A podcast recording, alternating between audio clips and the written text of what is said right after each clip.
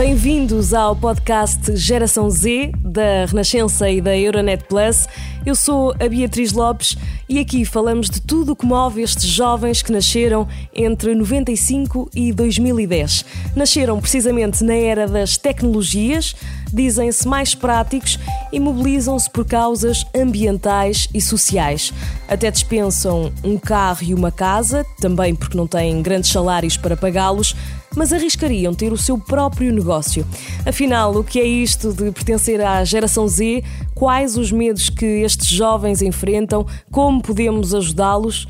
Talvez começando por eh, ouvi-los. Fazer parte da geração Z é fazer parte de uma geração que não se conforma, que quer muito eh, mostrar os seus princípios e os seus ideais eh, com tanta força que por vezes torna-se ridículo mas é uma coisa boa. Uh, mas às vezes, por sermos tão intensos, acabamos por não ser levados a sério e isso acaba por nos frustrar. Uh, também somos uma geração que acaba por ser mais desenrascada e que procura alternativas muitas das vezes fora do país, porque muitos de nós não temos como prioridade as típicas prioridades da, da, nossa sociedade, que é ter uma casa, uh, formar família. Portanto, muitos de nós preferem arriscar uma vida de mais sucesso, nomeadamente profissional lá fora, do que ficar uh, aqui estagnados à espera do, do que possa ou não acontecer. Acho que somos uma, uma geração mais livre, que vive com menos rótulos e que, portanto, dá mais aso um, à liberdade, que olha para muitas outras causas que até então eram olhadas como um tabu, como é o caso da igualdade de género, como é o caso de temáticas como problemas ambientais, igualdade no que toca comunidades LGBT. Olhamos para a Europa enquanto comunidade e acho que nos deslocamos naquilo que é o nosso percurso, olhando também mais para fora do que para dentro, sabendo também que a nossa situação financeira acaba por não ser e, portanto, nós encaramos o mundo como um mundo global e vemos oportunidades Uh, em todo o lado, reconhecendo que nem sempre as temos naquilo que é, enfim, o nosso país de origem. Fazer parte desta geração não, não é fácil nos dias de hoje. Uh, e existe um pouco esta pressão de ok, tens 25, 26, 27, ainda estás na casa dos teus pais, como é que é? O que é que andas a fazer da vida? Já tens a tua vida orientada? E esta parte psicológica não é, não é fácil. E acho que também estamos muito menos agarrados a um vínculo rígido e inflexível um, a uma empresa. Por um lado, queremos estabilidade, mas por outro, também acabamos por preferir a flexibilidade de horários um, e flexibilidade no nosso local de trabalho. E estamos, acho que, muito mais predispostos até um, a lançarmos os nossos próprios negócios. Nós somos mais divertidos embora não tenhamos tanta noção das responsabilidades.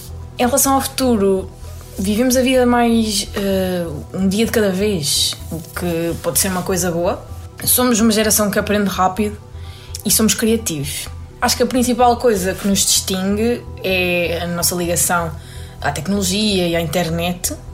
E por sermos da, da mesma geração, não quer dizer que sejamos todos iguais, porque tudo depende do ambiente em que somos criados, da nossa educação, das convivências, as pessoas e as raízes, e nisso todos nós diferimos em alguma coisa.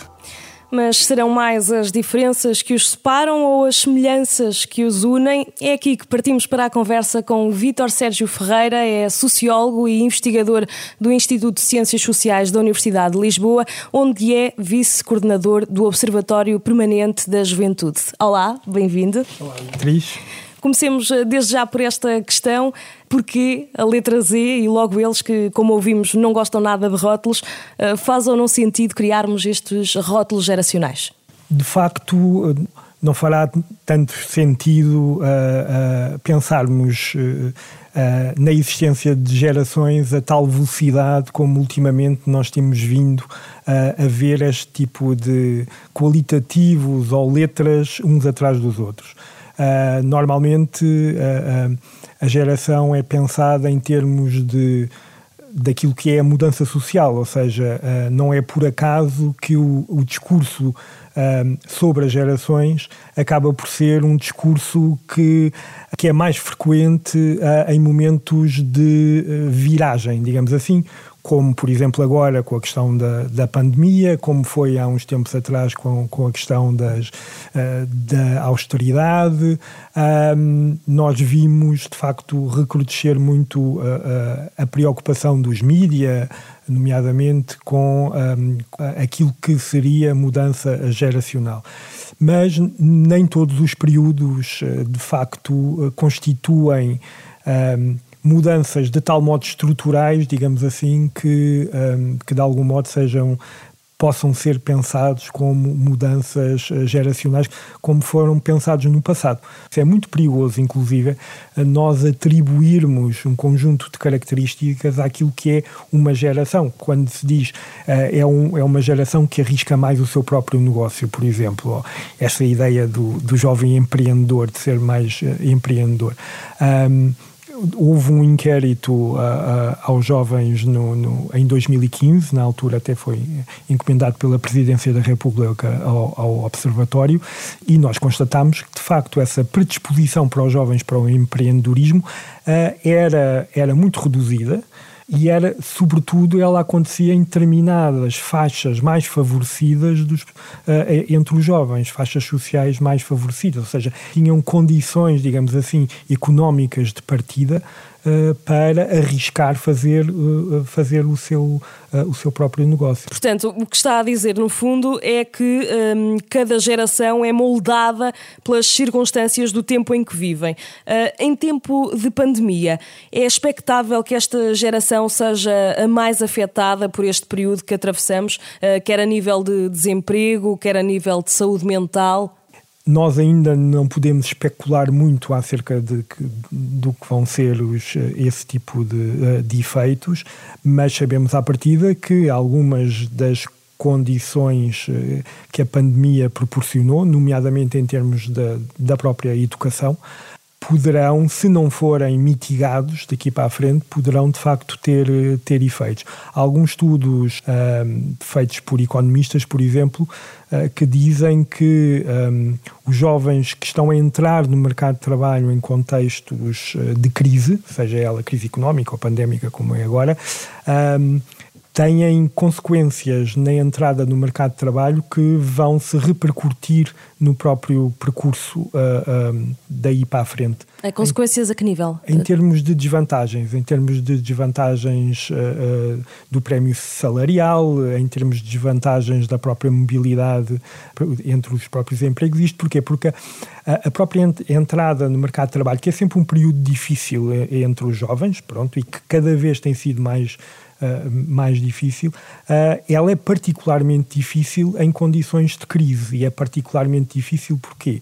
Porque os jovens são os mais facilmente descartados do ponto de vista laboral, ou seja, são aqueles que têm contratos mais, mais precários, eh, são, uh, uh, são aqueles que com maior facilidade são, são colocados de fora do sistema, um, e enquanto que as outras pessoas que têm contratos com maior longevidade, com vínculos mais fortes, uh, acabam por ter, uh, ter menos consequências uh, desse ponto de vista mais, mais objetivo. E este tipo de, de condições, nomeadamente quando são condições duráveis, ou seja, no caso das condições da austeridade, demoraram cerca de 3 a 4 anos, neste momento a pandemia já vai em 2 anos, um, e isto de facto pode, pode ter consequências desse ponto de vista em que há, há, um, há um conjunto de jovens em que a entrada no mercado de trabalho eh, está a ser mais difícil, a manutenção do mercado de trabalho está a ser também mais difícil,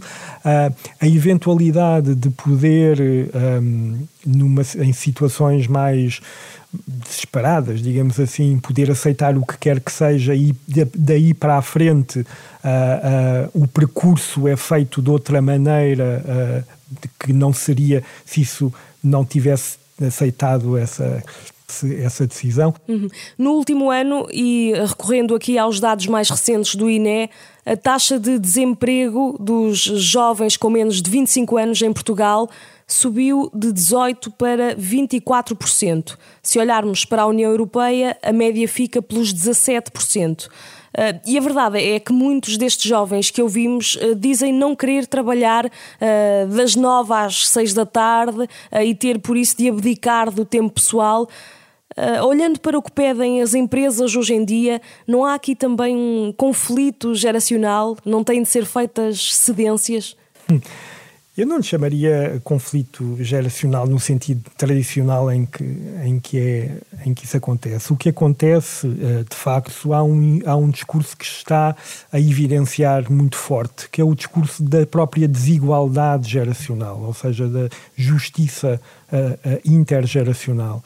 Uh, de facto, nós, nós, nós estamos perante uma geração que é mais qualificada uh, e, e, tende uh, a ser cada vez mais qualificada uh, do, que, do que a anterior, não só mais qualificada do ponto de vista das suas qualificações formais de ensino, mas também, como alguns dos seus interlocutores mostraram, mais disponível a aprendizagens. Isto faz com que um, muitas vezes até na, na, na própria interação uh, no mercado de trabalho, hajam jovens que se sentem de algum modo injustiçados porque acabam por estar em condições laborais mais desfavoráveis face a colegas mais velhos uh, que eventualmente até podem estar com salários superiores, podem ter postos de poder uh, dentro da hierarquia uh, aos quais uh, os jovens têm que se submeter e eles sentirem-se de algum modo também mais um, mais preparados, digamos assim. e daí pode haver algumas tensões no, no, mercado, no mercado de trabalho. Mas eu não, não diria que há um conflito de gerações, diria que há de facto há condições uh, de desigualdade uh, e estas são, são uma delas. E porquê é que para esta geração parece não ser tão uh, dramático emigrar? Uh, é por saberem que se a coisa correr mal, os pais vão lá estar, há também este suporte familiar uh, que antes não existia?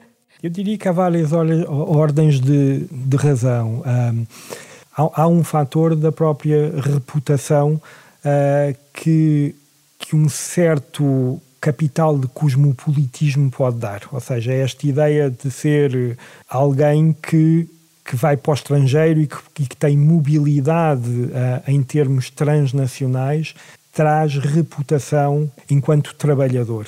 Depois, a própria, a própria ideia.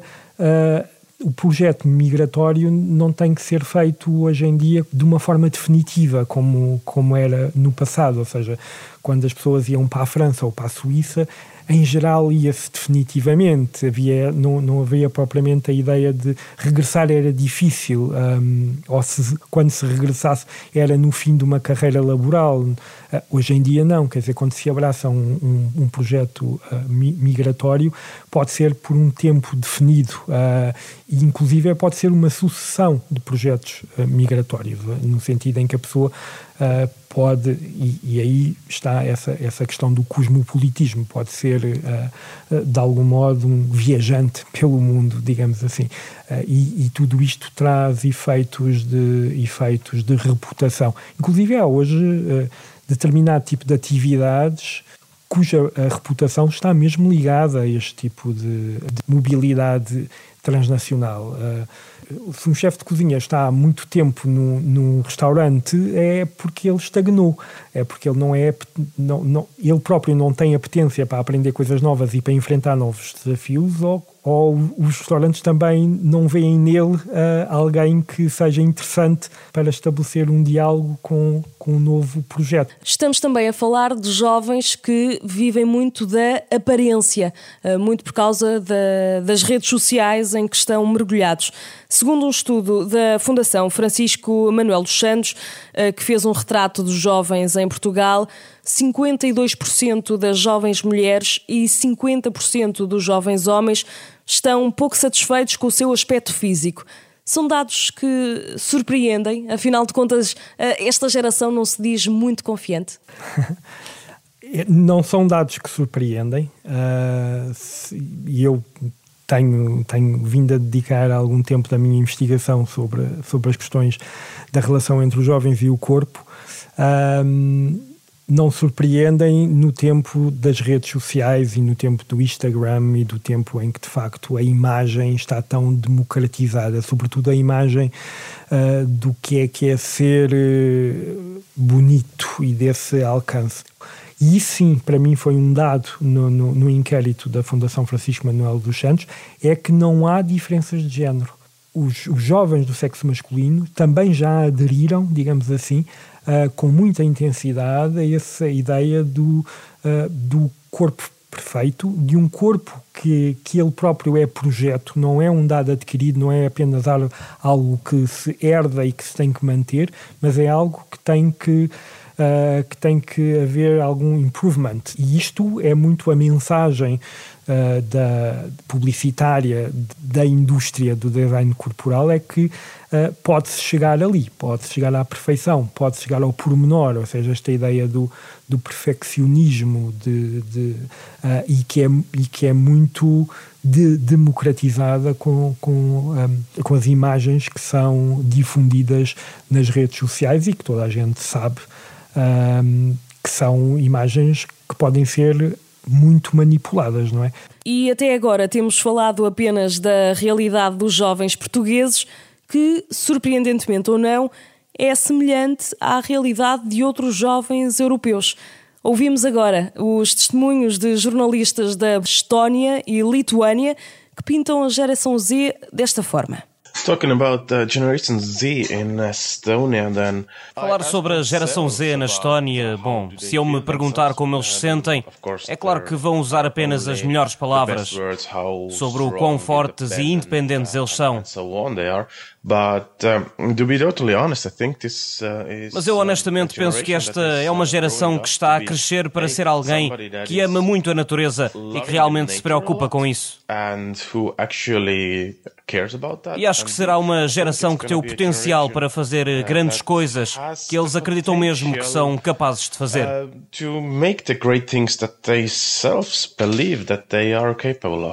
In my view, and I might be wrong, of course, na minha opinião, e eu posso estar errada, claro, mas eu acredito que a geração Z são pessoas com cerca de 20 anos e olham para a vida de uma forma mais natural.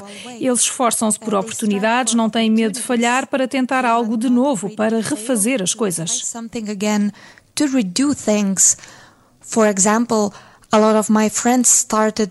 por exemplo, muitos amigos meus começaram um programa de estudo na universidade. Eles decidiram mudá-lo e depois mudaram-no mais uma vez.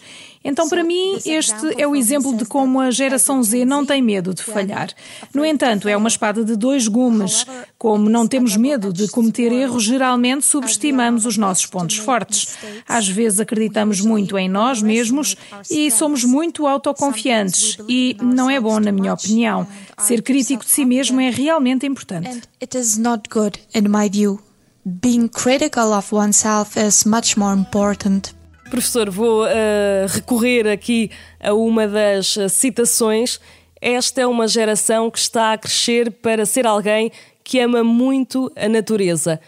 Cada vez eh, mais assistimos a jovens que saem à rua uh, por causas ambientais e também sociais. Uh, de acordo com o Eurobarómetro de 2021, os jovens europeus colocam a luta contra as alterações climáticas como principal prioridade para o Parlamento Europeu.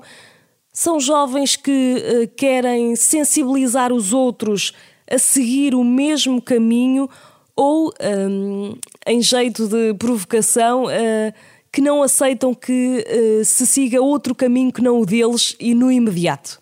Eu acho que eles têm que, têm que mostrar que esse eventualmente é o único caminho, quer dizer, porque é o caminho deles sobreviverem e de eventualmente os seus próprios filhos também virem a sobreviver uh, porque há um, há um conjunto de, de, de depoimentos que, que, mostrou aí um, que dão conta de algum, uh, com algum otimismo, digamos assim, uh, uh, da própria ação destes, destes jovens sobre, sobre o futuro. Um, mas o facto é que há, um, há muito pouca representatividade uh, juvenil uh, dentro das instâncias políticas com poder.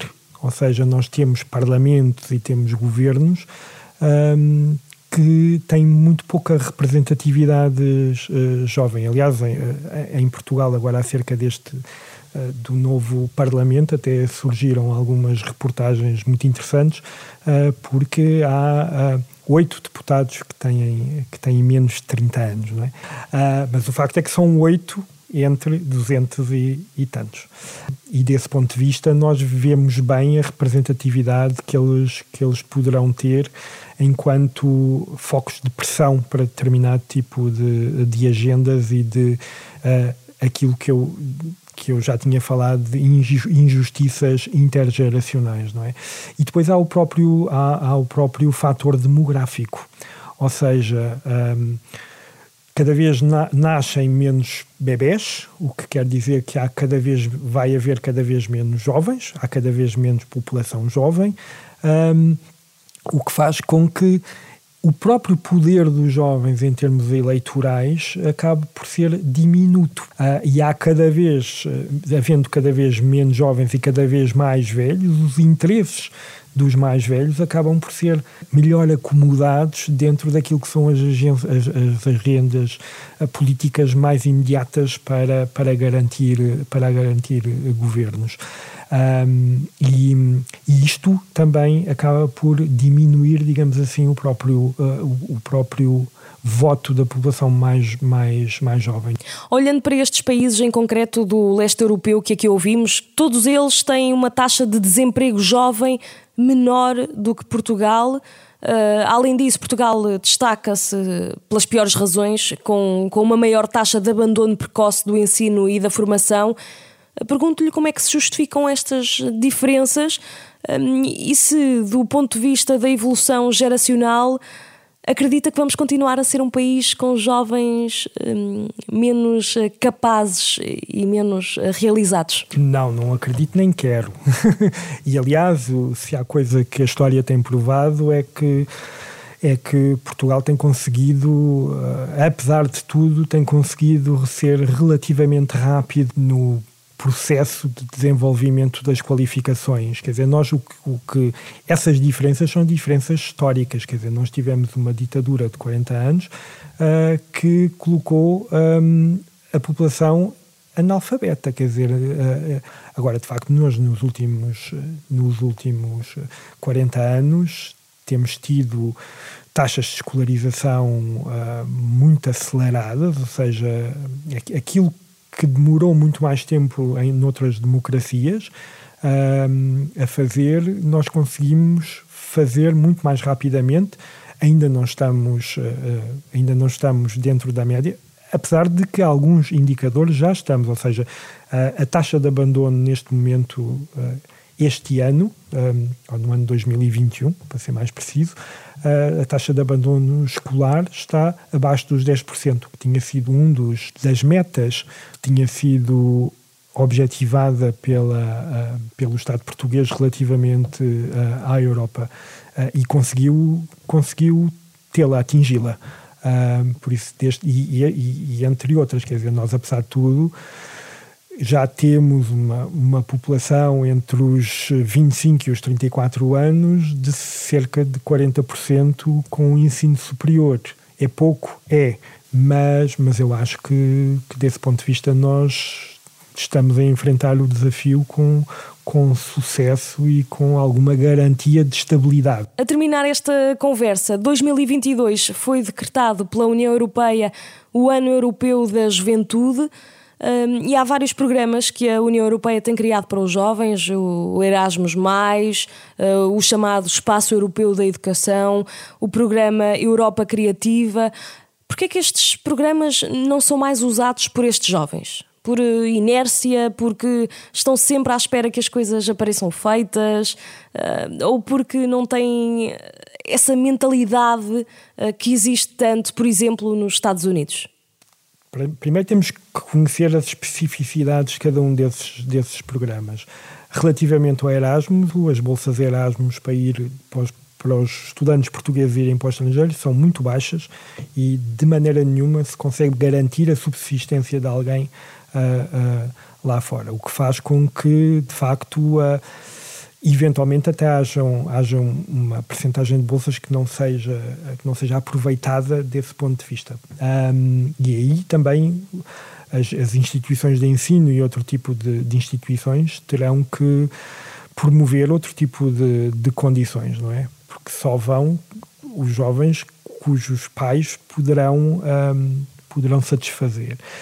Outro tipo de projetos, um, eu vou-lhe ser muito sincero, eu acho que, que, muitas vezes é porque não há sequer uh, conhecimento acerca deles. Quer entre os jovens, quer entre aqueles que lidam com, com os próprios jovens. Quer dizer, isto mais uma vez. E aí eu acho que poderemos estar uh, perante alguma decalagem intergeracional, uh, é que se nós temos um corpo docente das escolas básicas e secundárias, que é cada vez mais velho também, e não querendo de maneira nenhuma desqualificar as pessoas que estão lá e que estão lá muito, muito estoicamente, uh, o facto é que é muito difícil, ou é mais difícil para estas pessoas atualizarem-se em termos daquilo que é o repertório uh, dos jovens de hoje e daquilo que eles poderão estar disponíveis e das próprias possibilidades que, que os Estados dão, uh, do que pessoas que elas, elas próprias são pessoas jovens, informadas, com formação superior e que poderiam estar a garantir, de algum modo, alguma mediação uh, entre, entre os jovens de hoje, ou os adolescentes uh, de hoje, uh, e essas, esse espaço de possibilidades e de interesses que, eles, que eles terão. Muito rapidamente, posso desafiá-lo a deixar um conselho aos jovens que nos ouvem?